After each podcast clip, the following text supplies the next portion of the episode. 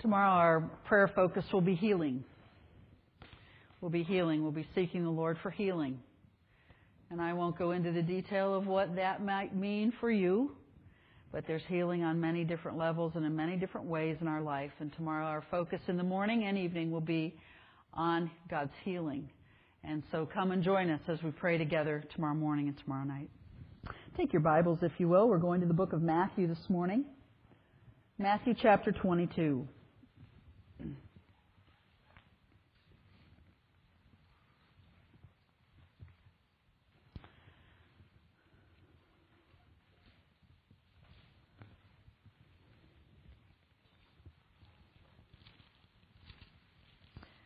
After mentioning that I was missing a couple pages of Colossians, I had someone offer to buy me a new Bible this week.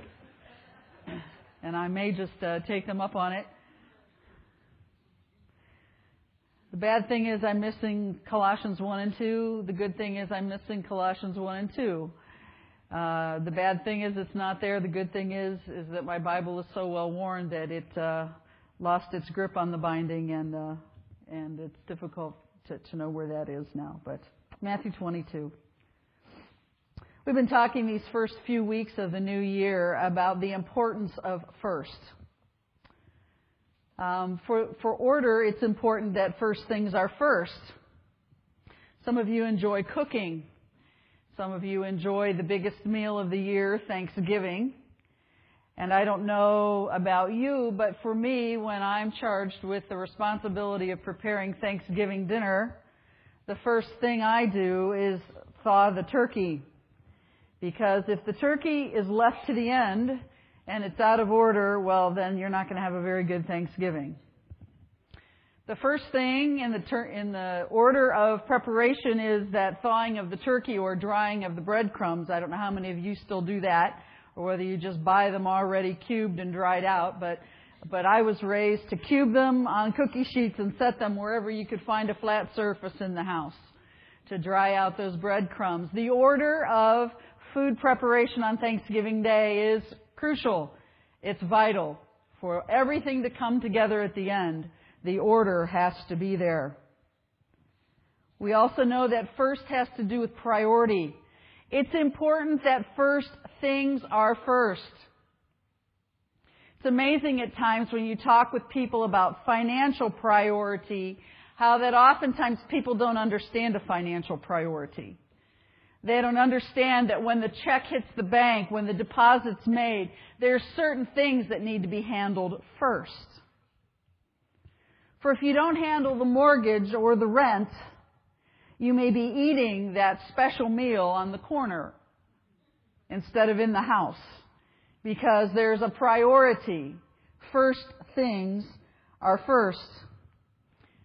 In Jesus' final week of his ministry, he talks about priority. He talks about to his disciples the things, the thing here we're going to see that, that is first. Jesus is closing his earthly ministry. In fact, Matthew 22, if you take a page back, you'll see that he has just went through the triumphal entry, which we know is week, the week preceding Jesus' death on the cross. So this is in the very last week of Jesus' ministry. And the religious are putting more and more pressure upon him, and they are trying to trap him. If you look at verse 15 in Matthew 22, we see the intent and the purposes of the Pharisees, of the Sadducees, of the religious leaders. They went out and laid plans to trap him in his words. We see that earlier in this chapter that he's speaking a parable of the wedding banquet, and we know that Jesus used parables more and more in his ministry as he got closer to the end of his ministry. Why? To hide the truth. He hid the truth from the common listener so that only the spiritual listener would get it. And so Jesus was doing that in the parable of the wedding banquet. He was hiding the truth from those that would want to take the truth and trap him. In verse 15, we see that the Pharisees move in to attempt to trap Jesus in his words concerning taxes. And are the taxes to be paid to Caesar Sounds like a timely question, doesn't it? I don't know how many of you are doing the tax thing right now, trying to get that worked out. Let me just remind you what Jesus said. Render unto Caesar the things that are Caesar's, and unto God the things that are God. Let me give it to you in the message. Render unto the United States of America the things that are the United States of America's. And render unto God the things that are God's. But the Pharisees were coming to Jesus because they were trying to trap him. They were trying to get him to align himself with, in a direction that they could trap him, that they could apprehend him, that they could take him. In verse 23, we see that there's another religious group, the Sadducees, and they are also moving in to trap Jesus concerning issues of the resurrection and of marriage. It was interesting because the Sadducees say there is no resurrection. But yet they were using the resurrection as a place to try to trap Jesus regarding issues of marriage. And it's during this interrogation and this pressure that Jesus is asked what is greatest in the law. Go with me, if you will, to verse 34. Hearing that Jesus had silenced the Sadducees, the Pharisees got together. One of them, an expert in the law, tested him with this question Teacher, which is the greatest commandment in the law? Jesus replied, Love the Lord your God with all your heart, with all your soul, and with all your mind. This is the first and greatest commandment. Here we see that the religious people, they are duty minded. They are law minded. And they are coming to Jesus with the desire to get from him a piece of the law that he would hold up as greater than any other piece. Instead, Jesus, as he often does, he takes the focus off of duty and he puts it on the heart. What is first? What is the greatest? Jesus says it here in verse 34. He says it's love. Love is the greatest. Not duty, not tradition, not ritual, not do's and don'ts. There are do's and don'ts in the law. We read them in Exodus 20. And they are of God and they are for us to observe. But Jesus is going to take the crux of the matter, the core of the matter, and he says the core of the matter is not your duty, the core of the matter is your heart. For he says the word love. Notice here he doesn't say, know the Lord your God, or do works for the Lord your God, or even believe in the Lord your God. He says love.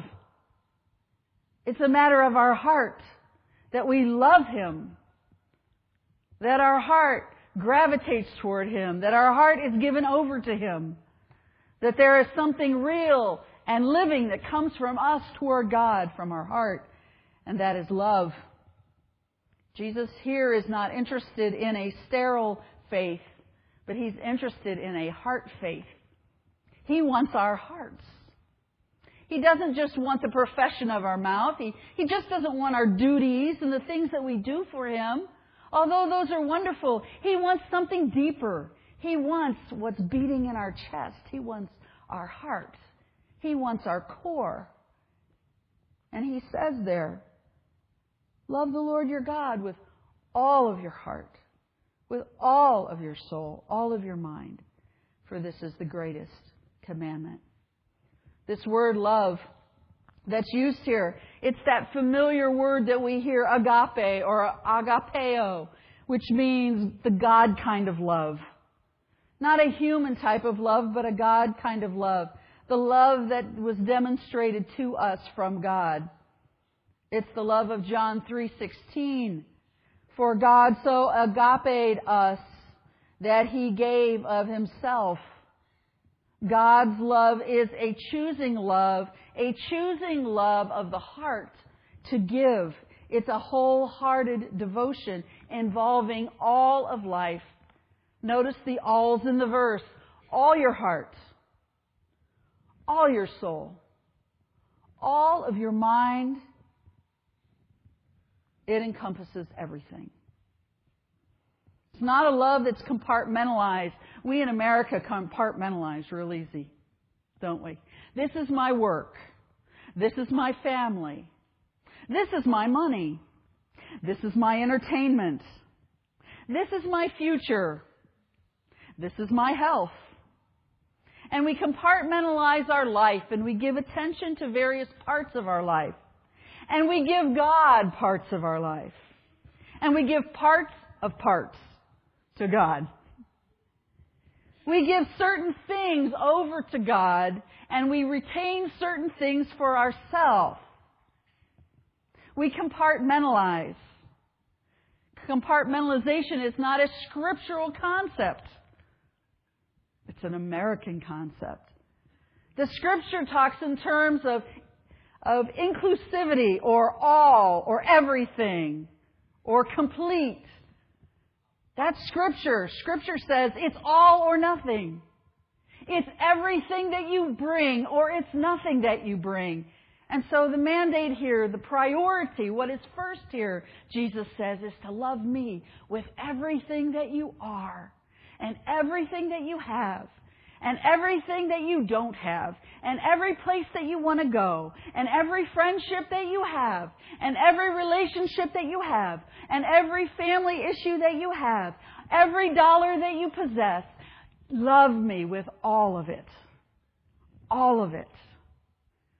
All of it. This is the type of love that God demonstrated to us. When He demonstrated His love, He demonstrated His whole heart to us. He reserved nothing. God has held nothing back from us. He has not compartmentalized His love to us. He's given it all. And that is most clearly seen in His Son, the Lord Jesus. When Jesus hung on the cross, He was fully hanging there. All his heart, his mind, his soul, and some versions say his strength. All of Jesus was hanging on the cross. God held nothing back. And in turn, he says, Don't hold anything back from me. Love me with everything, with all that you have. Take your Bibles and go over to Luke 7. I want to show us a most unlikely picture of loving the Lord with all.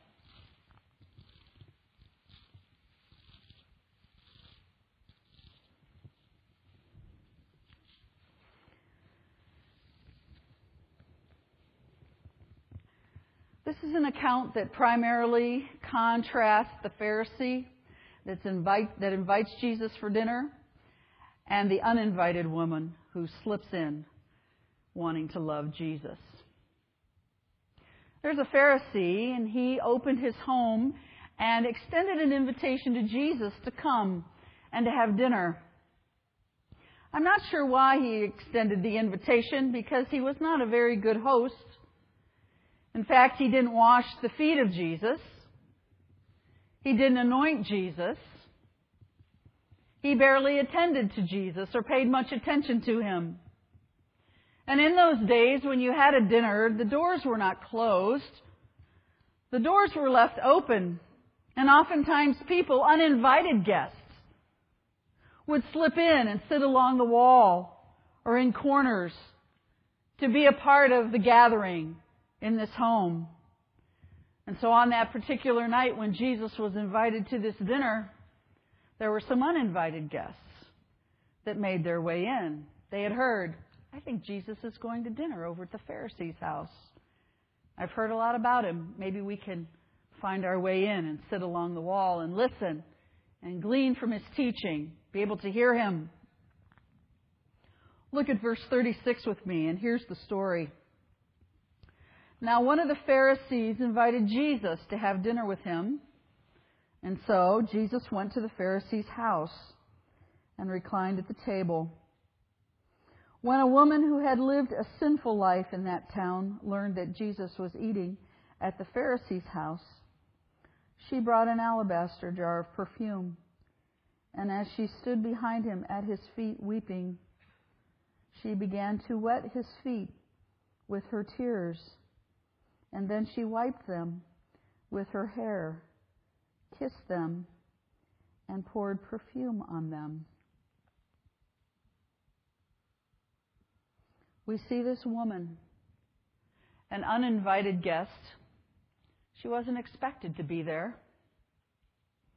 She didn't sit along the wall or in the corner, but something about her love for Jesus drew her to step out. Now, ladies, you have to remember in this culture, women were property. The 1960s had not happened yet. There, were, there wasn't all this freedom for women. Women were considered property. Women had their place. Women were to be seen and not heard. It was unlikely that oftentimes a woman would have ever been invited to a gathering like this. And yet this woman, out of her desire and love for Jesus, walked through the door and not only came into the house, but moved right into the presence of Jesus. And what she does there was so unusual. Was so unusual on many counts. First of all, she was a woman. Second of all, she was a sinful woman.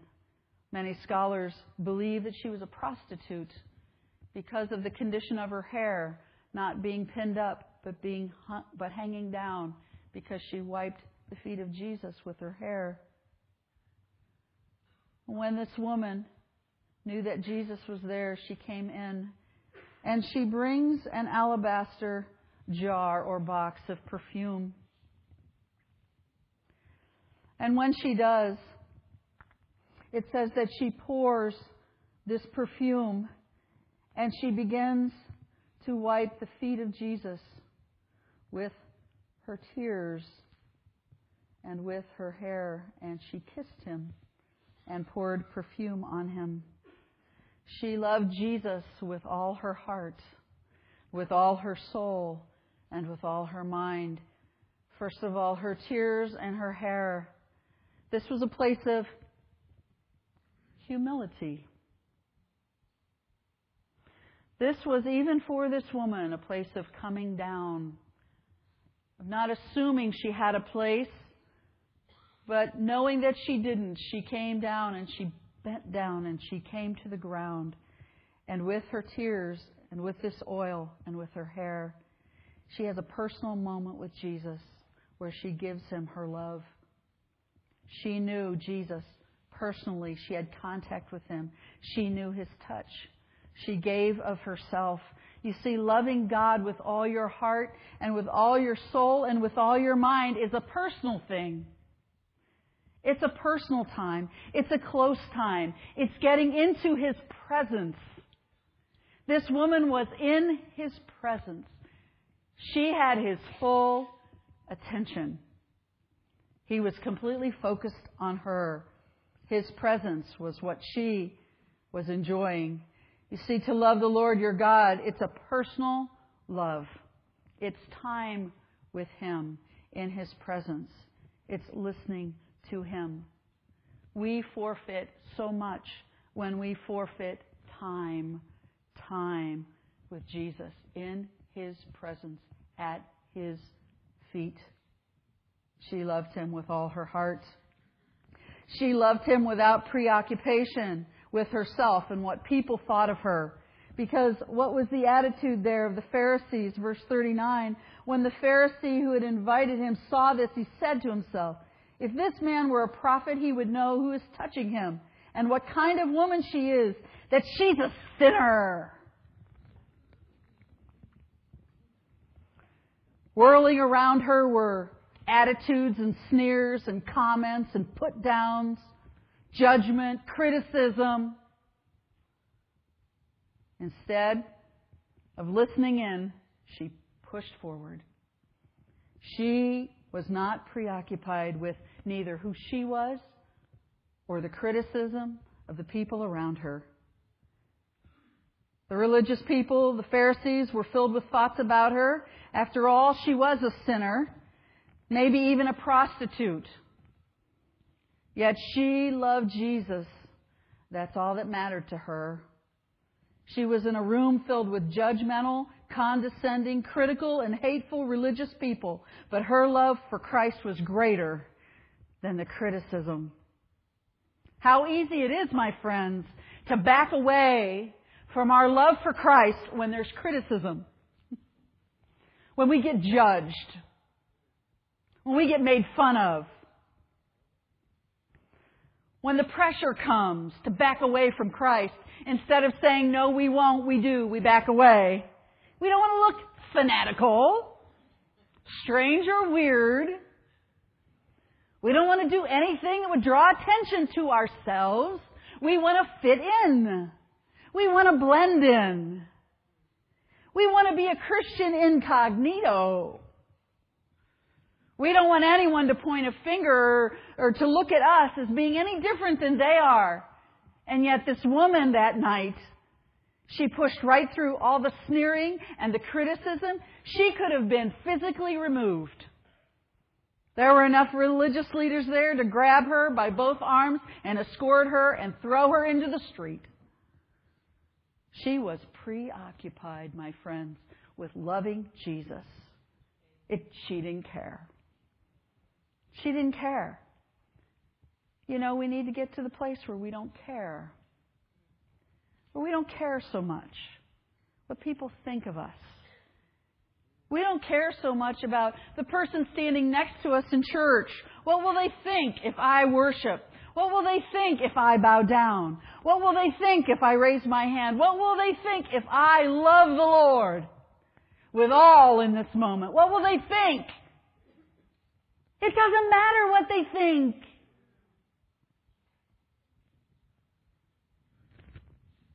It's interesting, I've noticed it over the years among couples at times. When one of the two are missing from church, the other one is freer in worship.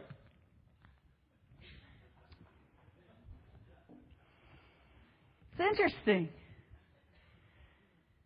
that even those we love the most, that are the closest to us, we feel inhibited. We feel like we can't express our love for Christ in an, in an unabandoned way because of the pressure, because of the criticism, because of the things that we think we're going to have to face. Let's not care.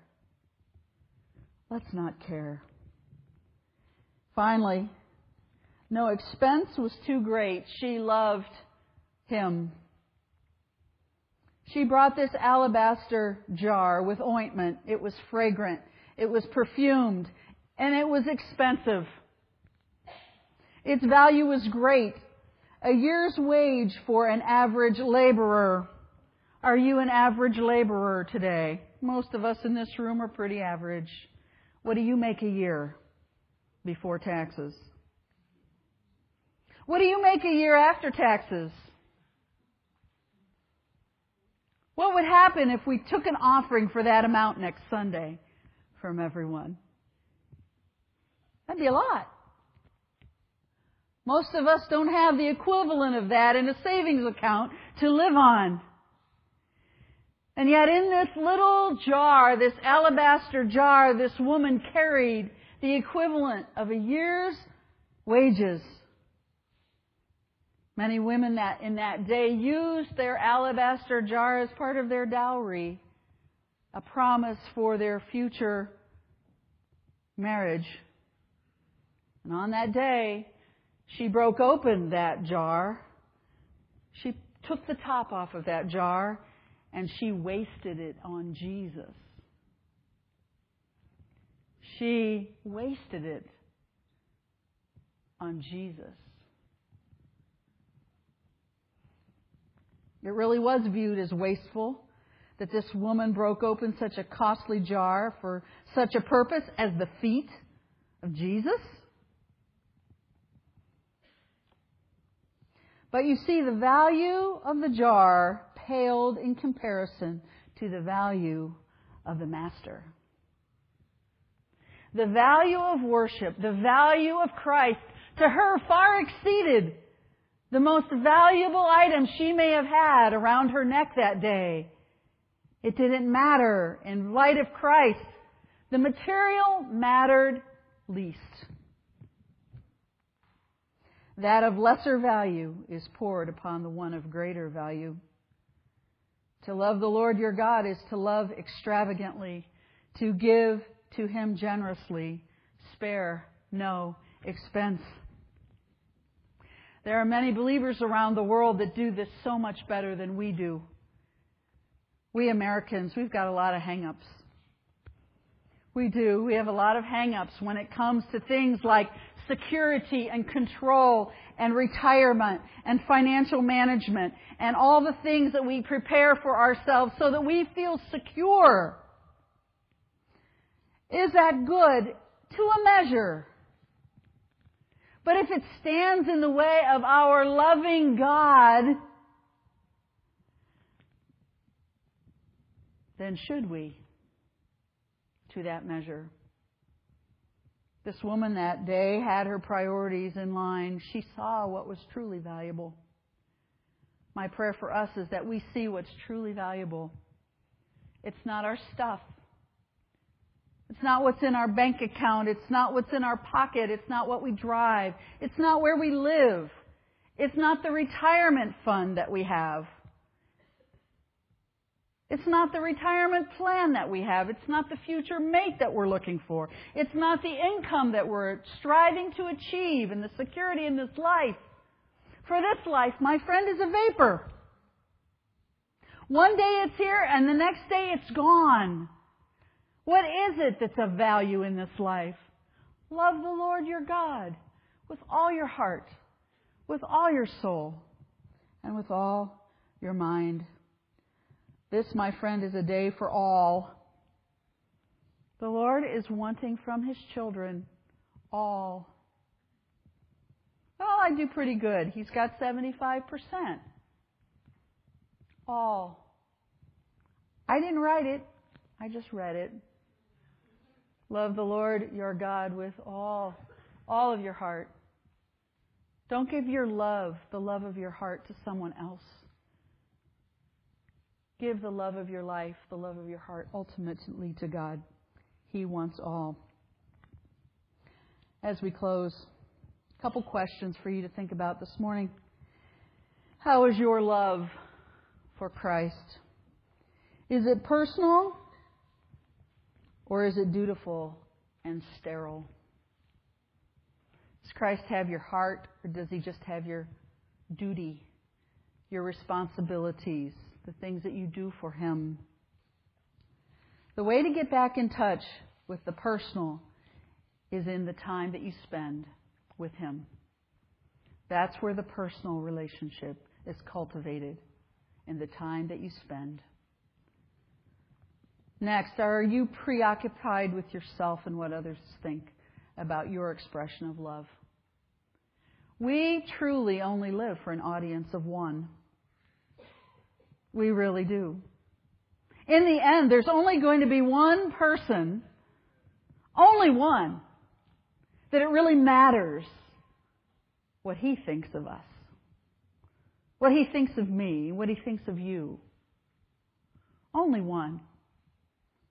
Not even your husband or your wife, your mother, your father, the person that you try to please, the person that you try to do things for.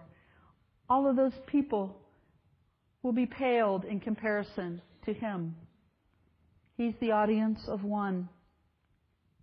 So don't be preoccupied with yourself and with, with what others think in your expressions of love to him. And finally, is your love puny, small, stingy? Is there more left over for you than given over to him? I encourage you Love generously. Love with a full heart.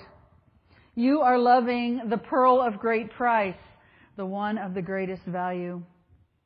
Remember the story that Jesus told, and with this I'll close. It's back in Matthew 13. It's a very, very short story. It's about a man who finds a treasure in a field. It's just a, open field, a field that he does not own, but he is in this field and he comes across this treasure.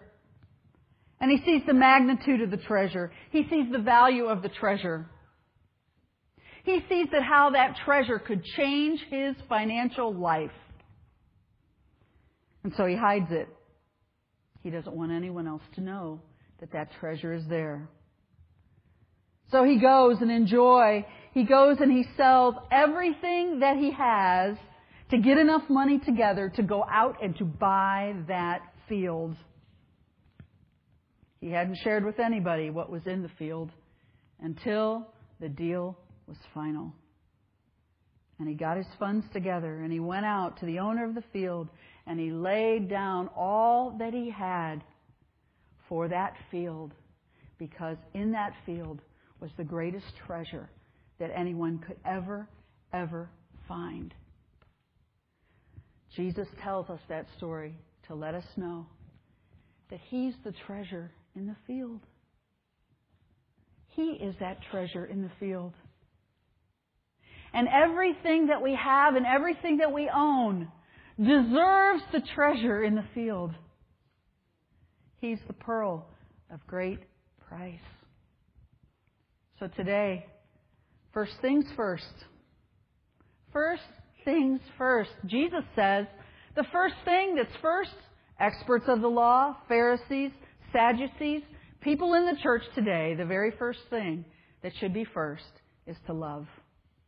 To love Him with all. How you doing today? How's your love for Him? Have you been thinking about some things as the Lord brought some things to mind as, as I've been speaking this morning that kind of call into question the all in your life? It's okay. That's why we're here this morning to let the Lord speak to us. Because as we go forward in this culture and in this world, the dividing line between the believers and the non believers is only going to get stronger. It's only going to become more and more defined. And one of the words that will define that line is the word all. It will be one of the defining words, all. I encourage you today, love the Lord with all your heart, with all your soul, with all your mind. It's the greatest of these. Let's pray.